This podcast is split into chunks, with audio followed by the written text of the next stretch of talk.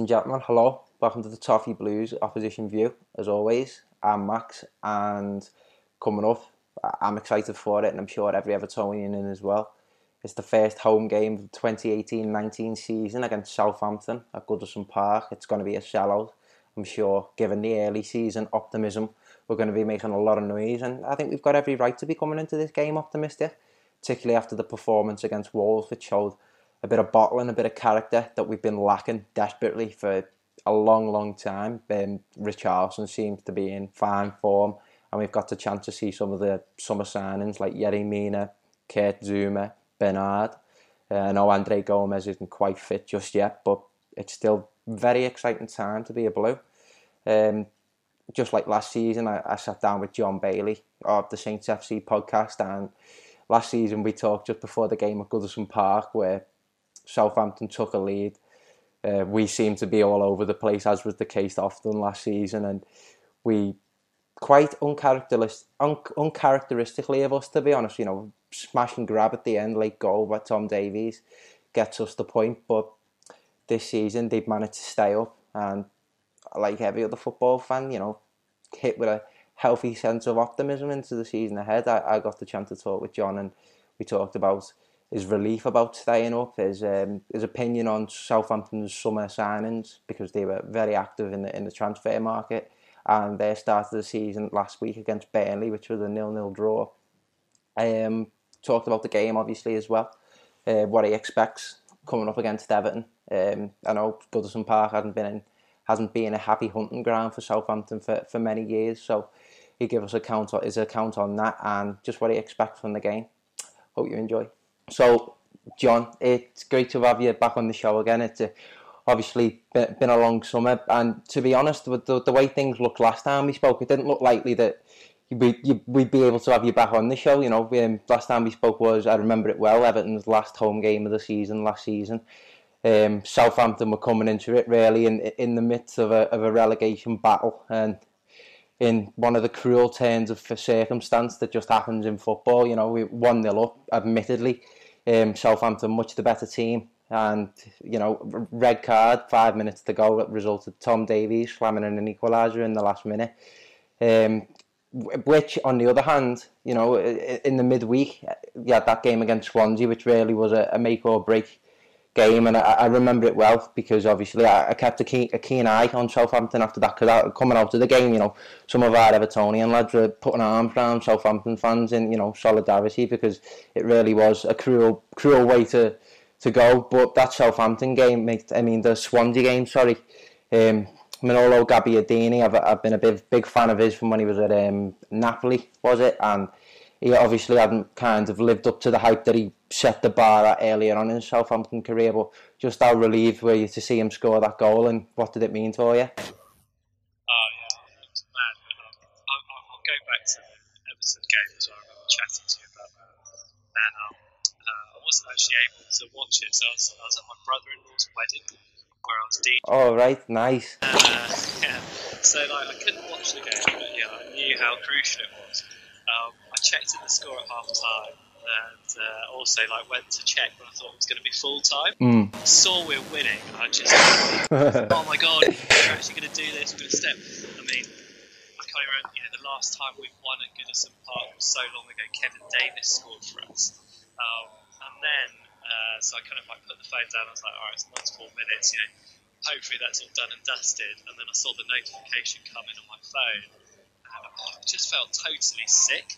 Mm. Standing behind the decks, like, uh, show this couple, you know, having party music for the best night of their lives, and um, you know, I was standing there just thinking, oh my god, it's all over. It's actually going to happen. We're going to get relegated. Um, it was so so gutting. Um, thankfully, I was able to put it off as a DJ. You know, Mm. professional, not on Yeah, fantastic. but then, yeah, it meant it was all to play for against Swansea. Mm. You know, with hindsight now, looking back on it, I wonder if it might not have been a bad thing that we only got a point at Goodison Park 'cause it meant that we went to Swansea knowing exactly what we needed, Um, they had a much easier fixture on the last day of the season. Um, so, you know, we, we, kind of knew that we had to beat them. Um, wasn't able to get across to Swansea, but um, from the Saints podcast, I met loads of Saints fans, and uh, we kind of took over a pub in, in uh, London. Brilliant. Bridge. Um, and oh, just you know, when the Saints scored, the, the place went absolutely wild. Oh. And I don't know what this South London pub was thinking. I was so excited I ended up buying a bottle of champagne, which you know, it's an expensive Oh. stuff to do in a London pub. You know. It's bad enough getting the pints in London. oh, I know. Yeah, but you know, it felt amazing, and, and that's the thing. I mean, looking back on it, we've had all of those great seasons. Um, you know, previous to last season, we finished in the top eight four seasons in a row. Um, and, and, and to be honest, like that goal that Gabbiadini sort of felt just as good as when Shane Long got the the winner in the semi-final against Mm. Liverpool at Anfield. And, you know, that's the mad thing. Surviving relegation sometimes feel as good as uh, getting, you know, getting through to No. I know. The Great Escapes Evertonians will be very familiar with that after '94 and '98. Um, you know, we, we of course we, we know the feeling, and going ahead into that into the summer now with the with the Premier League status solidified, if you like. Do you think, as a club, it was the right decision to keep Mark Hughes on? Because I feel that we've got common ground in the sense that we've we appointed Sam Allardyce and the likes of Sam Allardyce, uh, Mark Hughes, Tony Pulis. They all tend to get you know tarred with the same brush. So you know, going forward, hoping to be a progressive club, do you think that's the right decision? Um, I, I don't think it's a very Southampton decision, and I think you know the club didn't take it lightly, you know, sacking a manager midway through the season. Um, they like to do their business in the summer. They like to be planned and, and prepared, but the way it was going with Pellegrino, just couldn't see him getting the players up to the, to the relegation battle. It was, Mm. If we'd stuck with him, I, I'd have bet my house on us getting relegated. It was really that bad. Um, Hughes obviously has loads of experience. Um, doesn't tend to do very well actually with teams when he first comes. Mm. Um, he's more of a, a manager that kind of builds things up. So they got better and better with Stoke until last season. Uh, he was with them, but yeah, he, he made a big difference to Saints. I mean, we lost our first three fixtures under him, but the games against Arsenal, the games against Chelsea, um, you could see that there was a bit of fighting spirit in Yeah. the squad again, and, and that's what we needed. Um, and I think it would have been unfair to sack Hughes based on him, you know, getting us survival, which is ultimately all we brought him in for. Um, yeah, it's not really a typical Saints appointment. Normally we go a bit from left field. So, I mean, Pellegrino wasn't particularly well known in the Premier League. Mhm. Well, whilst he had some Champions League experience, he wasn't know well known outside of France really. Um, Koeman, you know, he, he wasn't proven in the Yeah. League till he, till he came to us, and, and Pochettino when brought him in and sacked Nigel Adkins, everyone thought we were mad. No, yeah, Sacking a manager, he, he was just starting to pick up the pace a bit with Saints at the time. Brought in Pochettino, and everyone, all the pundits were slating us saying it was a terrible idea. But now I think you look at him and you can argue him you can argue a case for him being the best manager in the league. You know, with the resources he has, Yeah. he gets a, he gets an awful lot out of the players there. Um, in fact, probably Koeman slightly tainted his reputation at Saints because he did slightly better with Saints. Yeah. after Pochettino left, but Pochettino definitely laid down the foundation. yeah, de- definitely. You mentioned, and obviously, as it as it's been quite in the news, obviously, with, with, with Spurs and Pochettino not making any signings in the, in the transfer window. You you mentioned yourself earlier that managers like to go into to a summer implementing their own plans with their own targets and looking at Southampton transfer activity this summer. Obviously, there's one notable player that was sold on in Dusan Tadic. But aside from that, the, by all accounts, you've made some really solid signings. I, I- I've saw myself Angus Gunn at Manchester City for the under 23s. He looked a really solid keeper. I'm a, I'm a keen follower of German football, so Jannik Vestergaard looks like a absolute colossus at the back and uh, a really interesting one, which I'm, I'm, I'm sure people will be interested in, in, in hearing about is Danny Ing because I've seen that the scenario in terms of whether it's a loan, whether it's a permanent transfer, are, are quite confusing. But do you think the signings that you've made are good enough to not put you in the position that you ended up in towards the back end of last season? I think they probably are. Um, you know, obviously, it all the manager gets out of them. Um, yeah, I mean, going through our summer activity, it was a shame to lose Dusan Tadic. Um, you know, he's, he's a player that can you know, make opposition teams feel nervous. Um, but you know, he hasn't left under a really well at the end of last season really helped us kind of staying up. Um, you know, he'd be welcome back to St Mary's as an opposition. Mhm. Would be like some other players, um, Virgil van Dijk. Yeah.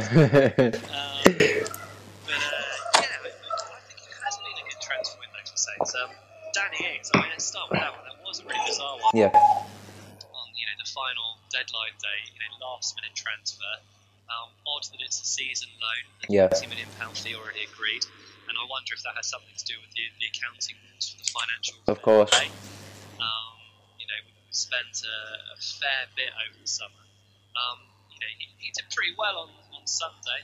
Um, he came in onto the pitch around about 60 minutes mark. Uh, you know, his movement was pretty good. He hasn't had much game time with Liverpool. Didn't play much for them for pre-season, but actually looks pretty sharp and pretty fit. Yep. Um, obviously, comparing him to Charlie Austin, Charlie Austin makes most um, professional football players look pretty fit. There's a lot of amateur football players pretty fit by comparison. Um, yeah, kind of working our way back, I suppose. Uh, Mohamed El Nisi is not one that, that you mentioned just Oh, yeah. From uh, FC Basel, for those of uh, your listeners and followers who, who um, follow the Champions League, they would have seen him score a goal against Manchester City in the Mhm. Champions League season. So he's potentially quite exciting. He's supposed to be um, a replacement for Tadic, but actually I think he has a bit more pace than Tadic, but he's you know, forward, um, you know, attacking player. So that's always nice for Bruno. Yeah. Stuart Armstrong from Celtic. Oh, yeah. Seven million pounds is looking like a really decent acquisition. Um, I'm not sure why I say cheap actually, because from what I've seen with him on the pitch, which admittedly isn't an awful lot, he looks like he could be a really handy player. Yep. us. And um, Jannik Vestergaard, I'm glad you mentioned that you're a fan of him. I mean, Yeah. Big follower of German football, but um, he he does look like a colossus. Yeah. That's the word he used. And um, yeah, there was a corner which he cleared. He didn't even have to jump to win the header. Yeah. I mean, it's, so It's incredible. Despite, yeah, despite some of our defenders being quite tall, they're not great in the air. That's something we've definitely missed since Van Dijk. Yeah. Um, and also, when Sam Vokes got substituted on for Burnley, the first thing he did on the pitch was give uh, Vestergaard an elbow in the head. And then a little bit, a few minutes later, Vestergaard just absolutely smashed Burnley forwards in the back, just took him out. Um, so it looks like he's willing to adapt to the type of physical nature of the Premier League, which is great as well. Um, Angus Gunn's an interesting one, actually. I don't Yeah. think many Saints fans were expecting us to sign a keeper, especially considering we still have Fraser Forster on the Mhm. Um, looks like he's jumped straight ahead of Fraser Forster. he's the second choice keeper, um, at least until Alex McCarthy, you know, hits a bad run of form and, and potentially you know, Gunn might get his chance. Um, hopefully, we get a run out in the, the League Cup and we can have a decent run of that and see what he's like. You, you made you made a few pointers, obviously, um, against about your your season opener uh, against Burnley. It was a, a nil nil draw. Obviously, the sometimes you know, obviously, often referred to being stalemates, not much to talk about. Was there, was there anything that you could could draw out of that game? Yeah, I mean, I think Burnley were a little bit sharper because they've had the Europa League action. Um, and in the first half, they looked really good. The Saints players still looked very, very nervous. Mhm. it was probably a bit of a hangover from last season. Um, but around about the 60 minute mark, we, we changed from a 3 5 2 formation, so having three centre Yeah. backs, two wing backs. Um, and Mark Hughes changed it to a 4 4 2. And you know, we had two forwards on, and, and it just it just worked a lot better. It probably coincided with the Burnley players tiring a bit after 60 minutes. Um, I'd be a little bit worried. I mean, Saints start like that against Everton, I think you guys have a little bit more quality going forward than, than Burnley do, and I'd expect um, you guys will probably be able to find the back of the net in, in that period where, where we weren't great. Um, but, you know, McCarthy made a couple of good saves, so perhaps we'll be relying on him. But hopefully we can be a bit more positive from the outset. Do you, do you think that Mark Hughes will make the decision to go ahead with the with the three at the back, or maybe start with the four on Saturday? Yeah, I mean, based on Sunday, you would say it's probably a sensible thing to, to go with four at the back. But I think away from home, at a ground where we just never win, he might be looking to keep things a little bit tighter. So maybe he will stick with three at the back with the wing backs. Um, we have both Mario Lemina and Oriol Romeo in midfield who are you know, deeper kind of midfielders. They like to stay back. Oriol Romeo is very much defensive midfielder. So I, I expect him want to keep things close enough for you know, probably the first kind of 70 minutes or so, then maybe he'll change things towards the end if he, if he feels like we can get you know, a decent result. For, for the for, for the audience interest, obviously, um, obviously, I'm, I'm sure they'll be keen to listen of an outsider's opinion on, on the club itself. What did you What did you make of Everton's start of the season? Have you managed to catch it? Yeah, I did actually. Um, I've got to admit, I was pretty excited to see uh, to see Wolverhampton Wanderers Yeah. in action. So um, uh, one of the reasons I support Saints is because uh, my great granddad played for them, so it's been Oh, the family. brilliant. But he was also manager of Wolves as well. Oh, fantastic! A little bit of a soft spot for. Um, and uh, yeah, I was pretty interested to see what I think they've got a really interesting project Yeah. um, going on there. I think Ruben Neves. Is Oh, he's a fantastic player. but you know, you, guys were more than a match for them. And I think had you not had the player sent off, you'd have probably have won that game. I don't think there's going to be that many teams going towards and coming away with three points. So, um, Richarlison looks absolutely fantastic. Of course. You know, obviously, 50 million pounds. You're expecting a player to come in and make an immediate impact, but what an impact he made! And um, you know, it was looking like the Richarlison we saw at the start of last season. You know, he had some really good games for Watford until kind of Marco Silva had his head turned by Yeah. you guys and it all kind of fell apart then. But yeah, he, he looks like he could be a real star, Richarlison. Yeah. And I think he probably, going from having Rooney in midfield having Richarlison from midfield, probably things going to feel a bit quicker for him. No, of course it is. It's been a definite need, definitely needed injection of pace that, that we've got. And um, Can I ask you a question, actually? Go on. Line, Go on. Think about that mentioning Wayne Rooney. Presumably, you've watched the footage of him oh, where he makes the quickest run he's ever made in his life. in the US uh, Soccer League. What, what do you think of that? Did you ever see that from Rooney at the time he was? I, I, I personally, I think he's just got it in his locker. No, no matter where he is, I think he's always capable of making those, you know, tho- those kind of magic moments. Even, even for the people that argued he was on the decline at Everton, you know, we still saw that game at West Ham, at home, where he managed to bag a hat trick and the goal from the halfway line. So, on that note, you know, I'm not surprised by the moments of magic from him. Um, but I, it's quite quite a shocking one, really. It's quite an update with current affairs. Gone from Southampton to talking about Rick Rooney and absolutely amazing performances in the MLS. But uh, John, it, it's been great to have you on. And while you're still on the line, ju- obviously to take a, a step out from football and ask the traditional question: uh, What's your favourite film? Um, so, I mean, I was recently asked what my favourite comedy film was, so because I've been thinking about that recently, I'll, I'll give you the answer to that. And um, that's Shaun of the Dead. Brilliant. Absolutely love that film. Fantastic film. Romantic comedy with zombies. No, I know. It's absolutely fantastic. The, the pair of them, Nick Frost and Simon Pegg, I think they're just comic geniuses. Um, John, I, I know you run your your own podcast as well, mate. So wh- while you've got the opportunity, t- tell us where to find your work. Um, so you, you can find us. Uh, we're called the Saints FC Podcast. We're on Twitter at Saints FC Podcast. So you know, if you're an Everton fan looking for a second team in the Premier League for whatever reason, just want to get a little bit of insight in the run up to the weekend. Um, we had an episode out yesterday where we talked about the Everton game, and obviously we kind of took apart the Saints. So if you want to know what's what's going on, yeah, by all means go ahead and check that out. Um, also, if you watch the kind of goal show on BT Sport on Saturdays, you might see my face popping up on that as well. Oh, brilliant, brilliant. John, thanks for coming on again, mate. It was great to speak to you. Yeah, thank you for having us again. I look forward to chatting to you Brilliant. later on in the season again. So there we are. It, it was great to have the opportunity to talk to John again, um, as proved by his last appearance on the on the opposition view. He's a really nice fella, and I thought his, his story about where he was for the Everton game was really quite comical. Uh, also interesting to listen to about what the Great Escape meant for Southampton and, and for him as a fan. I know as an Evertonian, we've got particularly two of those, 94 and 98 in our history, although I'm not quite old enough to remember them. It was just interesting to, to hear from a fan's point of view what surviving relegation feels like. Um, and of course, his, his account of Southampton this summer, um, what do you expect for the game on Saturday? It's always interesting to hear.